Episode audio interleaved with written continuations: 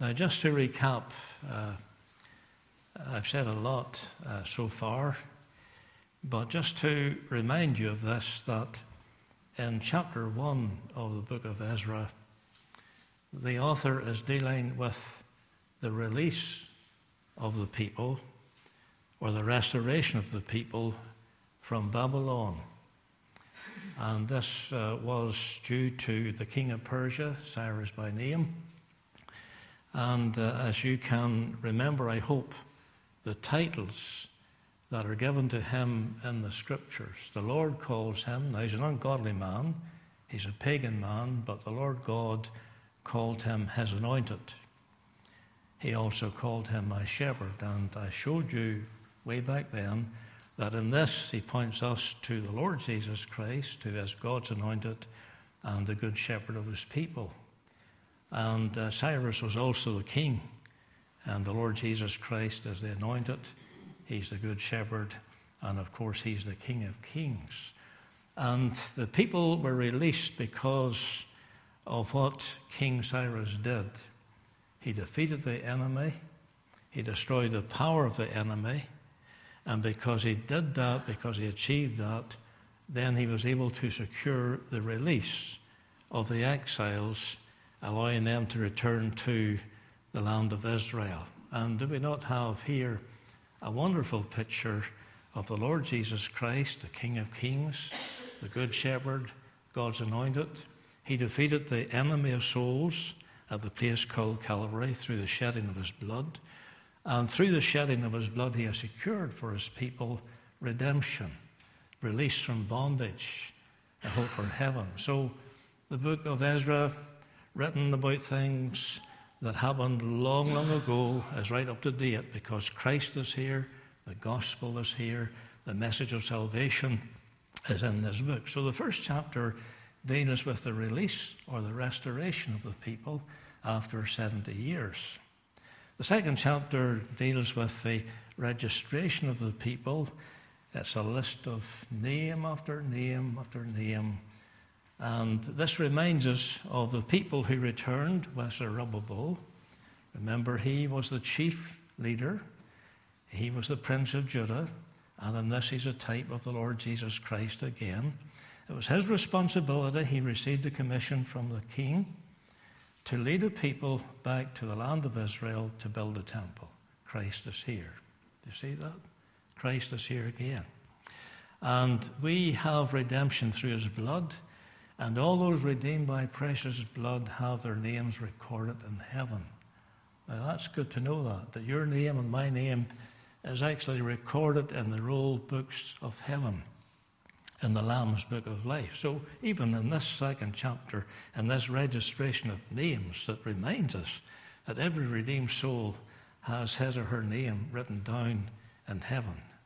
And uh, that, that uh, really encourages me because that indicates that we have eternal redemption. It's not something that's here today and gone tomorrow, but it's eternal. And uh, we are as good as in heaven. And we may have a lot of trials and troubles before we get to heaven, but the promise of God's word is it will be there. When the roll is called up yonder, uh, I'll be there. So we have that thought in the second chapter. And then we come to the third chapter. What's it all about? Well, it's about the responsibility of the people because they became co laborers with Zerubbabel, who's a type of Christ. Zerubbabel had the commission to build the temple, and these other people who had returned, they were co laborers of him and aiding him in doing this great work. We are co laborers with Christ. Christ is the, the, the, temple builder, he's the church builder. But it pleases him to use us to evangelize, to preach in the open air, to preach in the regular Lord's Day services, to witness with a gospel tract, whatever, to extend his kingdom, to build up his work. So, gospel's here in this particular book of Ezra. Now, when the Jews returned to uh, Jerusalem, they found a scene of utter desolation. Why do we say that? For decades, the testimony of God lay in a desolate state physically and spiritually. The city was in ruins, the temple had been destroyed, and the cause of God to all outward appearance seemed to be well nigh extinct.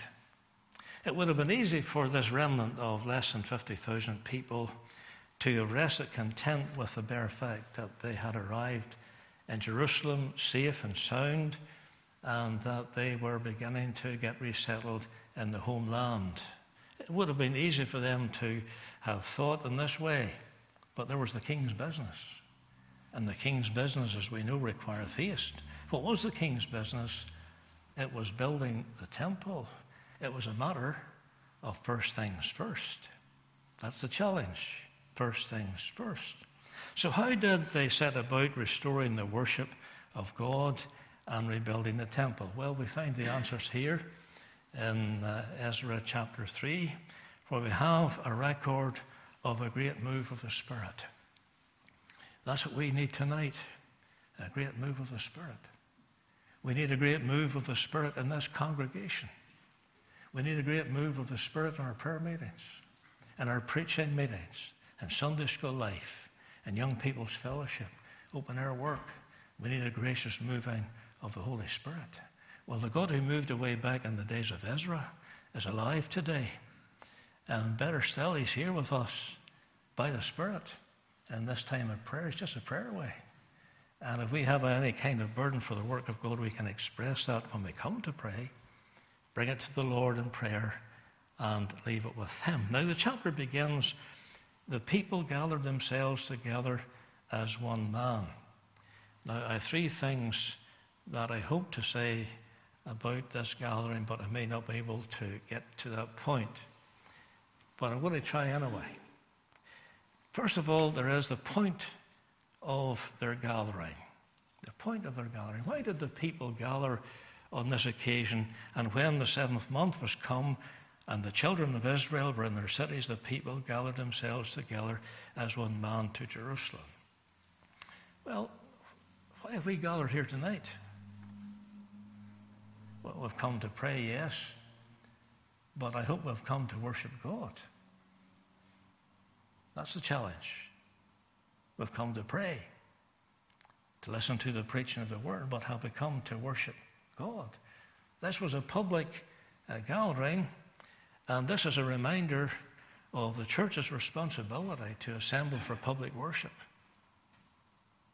Now, it's one thing during a pandemic to be able to switch on a computer or a TV or use sermon audio and see these things. It's very nice, it's cozy and so on, especially if you can't get out. But all things being equal, it's the responsibility of the people of God to gather together for public worship because you can't sense the Spirit of God moving through a TV screen or through a computer. You've got to be there where the Spirit of God is. There's liberty.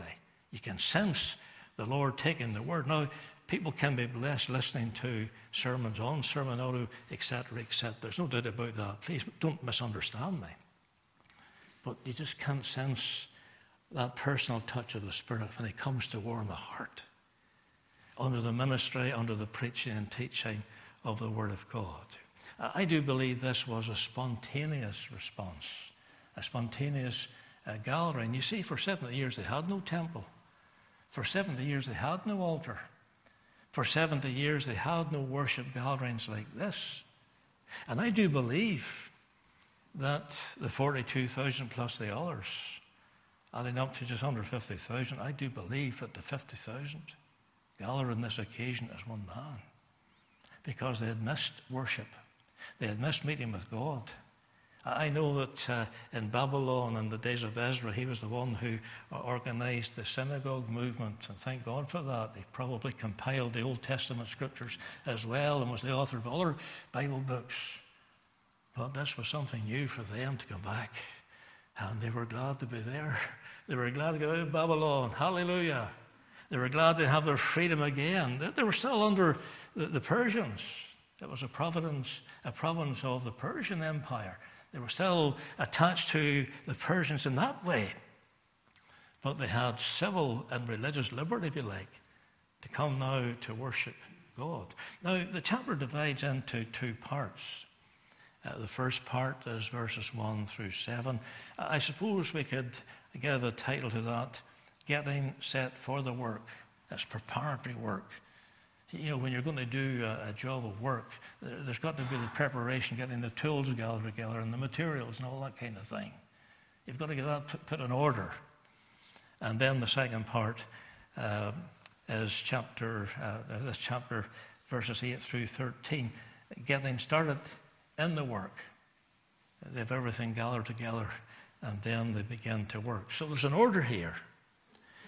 They raise the altar first before they start to build the temple, before they lay the foundation. And that indicates that the establishment of worship precedes the building of the temple. You think about the Lord's Prayer. Let's start it. Our Father, which art in heaven. Oh, we're looking up to the Lord. We're worshiping God. We're opening our hearts to Him. We're in His presence. We've come to adore Him. We've come to worship Him. We've come to give Him the praise. So I'm saying that before they started the work, they worshipped.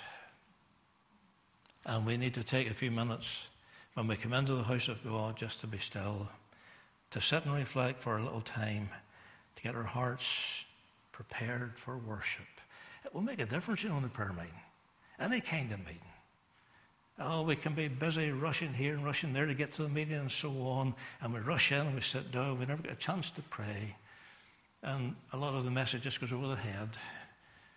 We, we don't want it to go there, we want it to get here, you see, to the heart.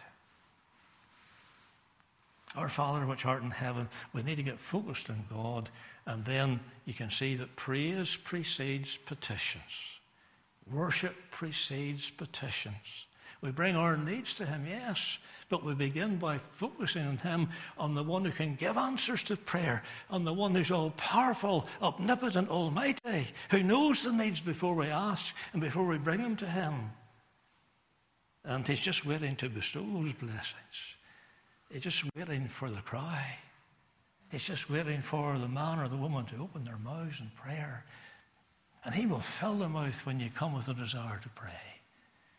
And He will bestow blessing after blessing. So there's worship before work. Or we could put it in a slightly different way there's the heart before our hands. We worship with the heart, we work with our hands. Now, I thought about this today in the study earlier this morning, and the first time worship is mentioned, that word worship is mentioned. There was worship before uh, Genesis 22, verse 5, but Genesis 22, verse 5, I and the lad will go yonder to worship and come again to you. Uh, these are the words of uh, Abraham.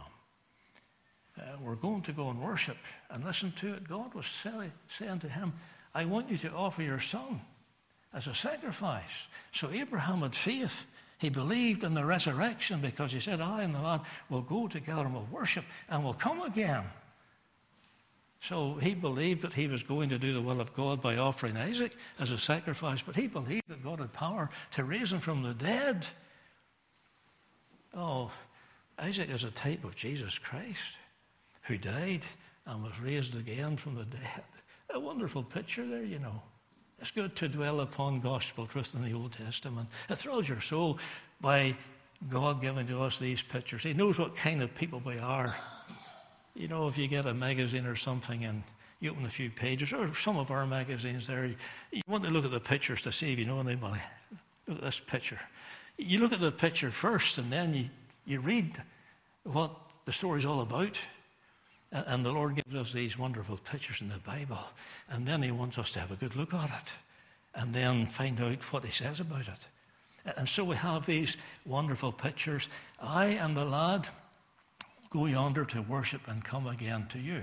God said to Abraham in verse 2, I want you to offer up Isaac. And immediately he set off to offer his son. That's the heart response. That was worship. The father spoke, and Abraham said in his heart, I'm worshiping thee as God. I trust thee with all my heart. I'll do exactly what you tell me to do. That's worship. He's giving God his rightful place. I'm going to go through with God. It doesn't matter what anybody else may think, I'm going through with God. And he worships God and he obeys the Lord. And he goes to the place with his son and he places him on the altar after he's made this altar. And then the Bible says, the Bible says that he stretched forth his hand. So he wasn't just a hearer of the word, but he became a doer of the word. So, first of all, there's the heart, there's the worship part. He responds to God. God speaks to him, I want you to do this. And Abraham says in the heart, Yes, because you're my Redeemer, my God, I'll do it with all my heart. And then he goes and then extends the hand.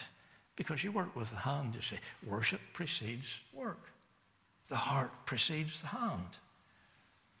And here's a man who was prepared to do all that the Lord asked him to do. His heart was right with God. And because his heart was right with God, the work that he did was perfect as well. That, that would not have been an easy thing for Abraham to do. He'd waited for a long time for this son. And now God is testing him. He's saying, Abraham, you see that boy you've waited for and prayed for for years? I've given him to you, but I want you to offer him to me just to prove how much you love me. Well, that man held nothing back from God. And that's the only answer. Never hold anything back from God. If you want to be blessed, never hold anything back from God, and He'll see to it that all your needs are met and all the blessings you require bestowed in His own good time. He never fails. He's not a cruel God. He's not an angry God. He's a loving God, a merciful God. His mercies are new every morning. We can truly say, Great is thy faithfulness. When you think of the story of, of Noah, well, you read there about him building an ark before he built an altar. Well, this is a different thing because the ark speaks of the means of salvation. So he enters into this ark. God has told him to build the ark, their salvation. And then once he gets out of the ark onto dry land, he builds an altar. That's the sacrifice. So he's showing gratitude to God for his salvation in the ark. So there's the grace of salvation. Noah found grace in the sight of the Lord or in the eyes of the Lord. And then, as a token of his appreciation, he comes and he gets an, a, a, sacrifice on the altar, and there that is to God as a sweet smelling incense. He showed his, his gratitude. So a sinner comes uh, to give God thanks for saving his or her soul. We need to be grateful to him for what he's done for us. Think about what you used to be. Think about the things you used to get up to. I'm applying that to myself. Think of the, the life that we lived, the sinful practices, the wickedness, the wretchedness of life, the lying, the deception, every sin that you could ever name. But tonight, by the blood of Christ, they're gone. They're under the blood of the Lamb. And this has come to us as a gift of God's grace. And as a token of our thankfulness to God, let us rejoice in the sacrifice that was made and be glad that we have a full salvation in the person and work of the Lord Jesus Christ who never fails.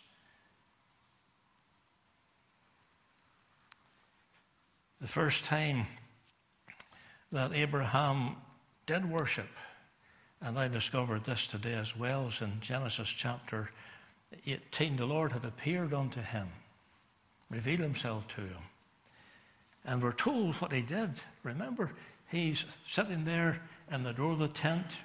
He's trying to get a little breeze from the wilderness there. Uh, it's sultry in the tent, and he's just sitting there meditating, thinking about the Lord, no doubt. And then he looks up and he sees these three strangers. And he identifies one of them as the Lord. What did he do? When the Lord came into his camp, he bowed himself toward the ground.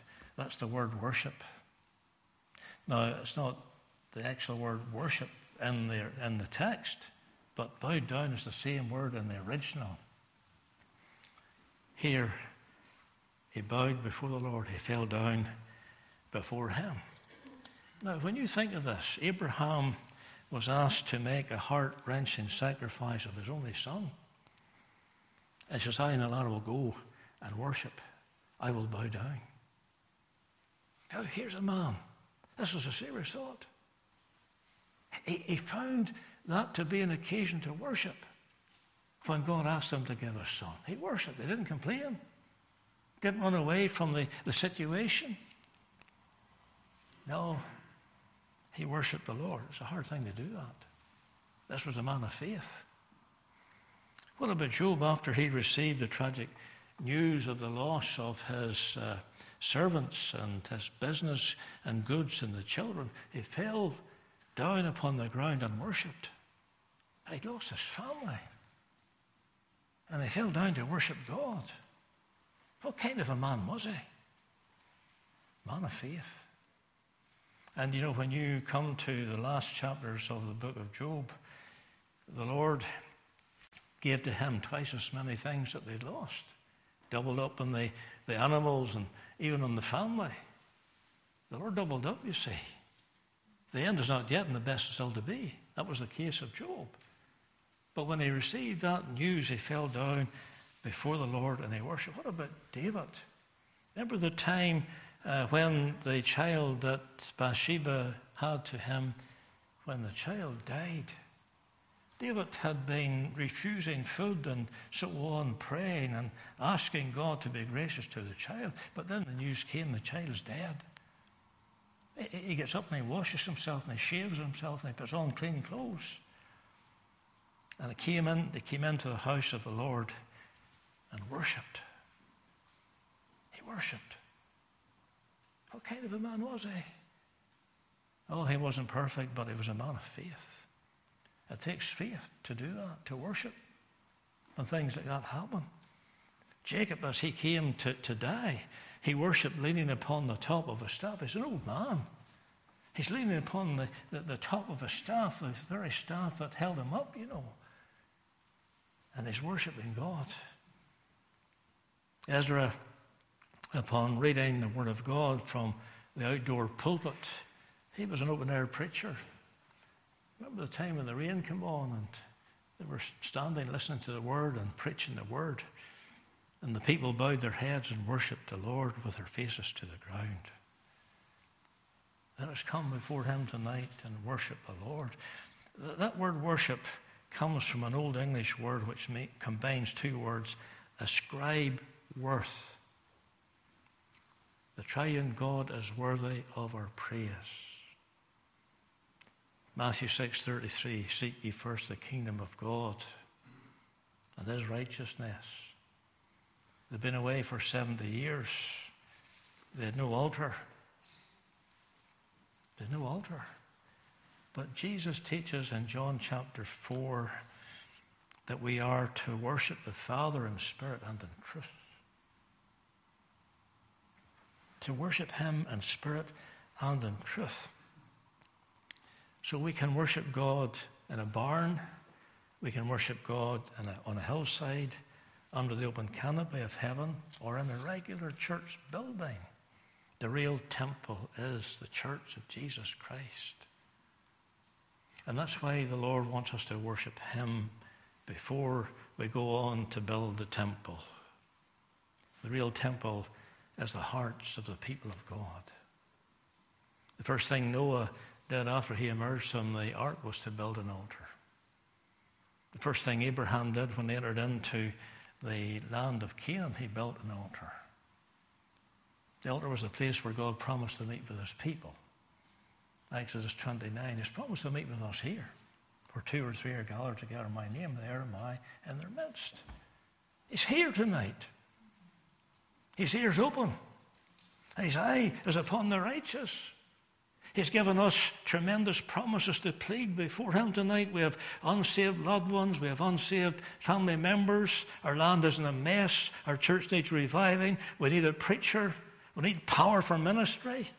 We need God to move in our midst in these times. What are we doing about it? We can complain about it.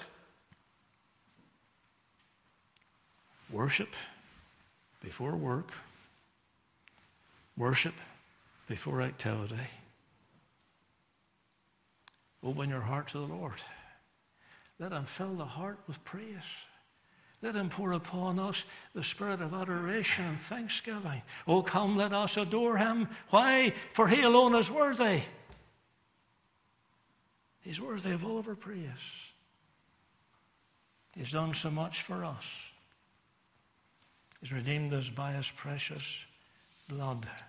And you will notice that they gathered together as one man in verse 1.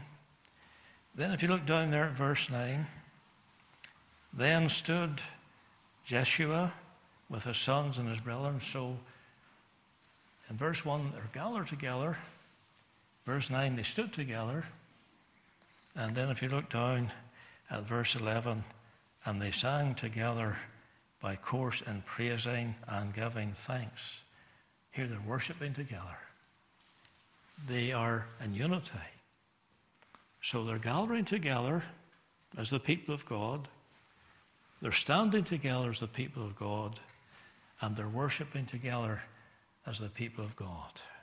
Remember that Psalm, Psalm 133? The unity of the brethren is described under the symbol of the anointing oil poured upon Aaron's head. Aaron's head, the great high priest that speaks to us of Christ. He's the head of the church. And then that anointing oil flowed down over his whole body the chest, to the arms, the legs, and the feet. The body speaks to us of Christ. Head of the church is Christ. The rest, the body of Christ. We share in his anointing as the people of God. We're together. We're not enemies. We're not foes, we're friends, we're colleagues, we're brothers and sisters in Christ. And where there is this kind of unity, there will be the spirit of prayer, the spirit of worship, the spirit of adoration, the spirit of thanksgiving. There will be liberty to pray where the Spirit of God is, there's liberty. If the Spirit of God's in a meeting like this, there will be liberty to pray. I don't sit back and let other people pray. We've got a serious responsibility to enter in and pray for ourselves. And it's good to pray one for the other. But I think it's even better to pray for oneself. You need to pray for you. I need to pray for me. But we also need to pray for others as well. And so you get that wonderful picture of the anointing oil, the Spirit of God that fell upon Christ, or Christ is baptized with that Spirit, it runs down the whole body, and with the Spirit of God is, there's liberty, freedom, the power to pray, the power to preach, the power to worship.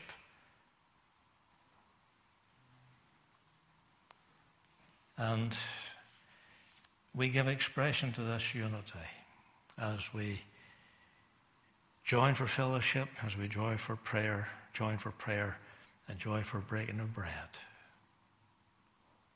That's what the church will be doing on Sunday.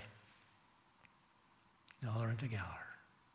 Where the Spirit of God is, there's liberty. Harmony is essential in the work of God.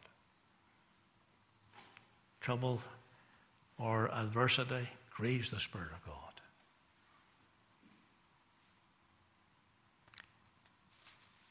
We leave the rest of them, the message another time.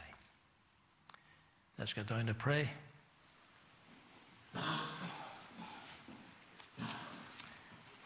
I'd like as many as possible, please, to enter in tonight. Keep our prayers short to the point. Pray a couple of times if need be, or three times if need be. Let's seek the Lord together. We'll ask our brother McLean. Stephen to pray, please. Thank you, Stephen.